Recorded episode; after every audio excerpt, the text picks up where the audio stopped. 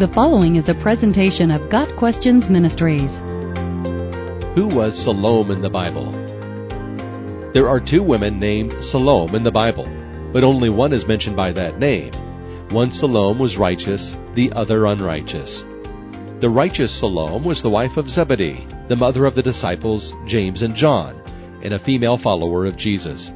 This Salome was the one who came to Jesus with the request that her sons sit in places of honor in the kingdom. Matthew chapter 20.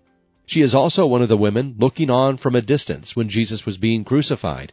With her were Mary Magdalene and Mary the mother of Joseph and James. Mark 15 verse 40. These same women were together on the third day after that, bringing spices to Jesus' tomb to anoint him.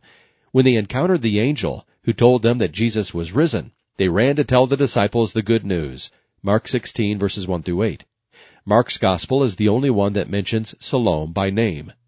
The other, unrighteous Salome, is not mentioned by name in the Bible, but we read about what she did in Mark chapter 6.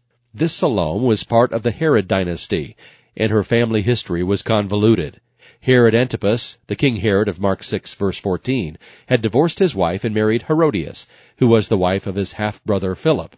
However, Herodias herself was the daughter of another of Herod's half-brothers, Aristobulus, making her not only the wife, but the niece of both Philip and Herod, and a sister-in-law of Herod. Salome was Herodias' daughter through Philip.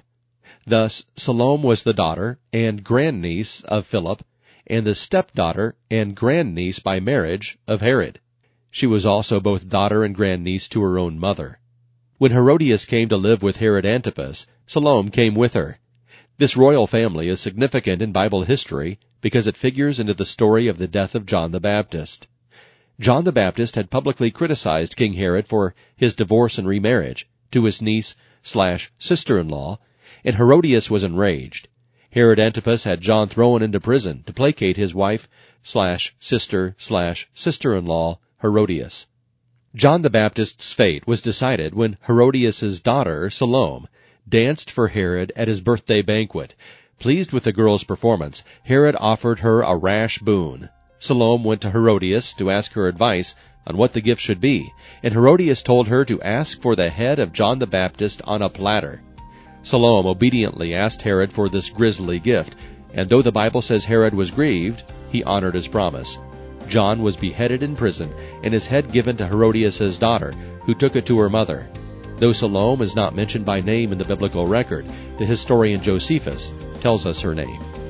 Got Questions Ministry seeks to glorify the Lord Jesus Christ by providing biblical answers to today's questions. Online at GotQuestions.org.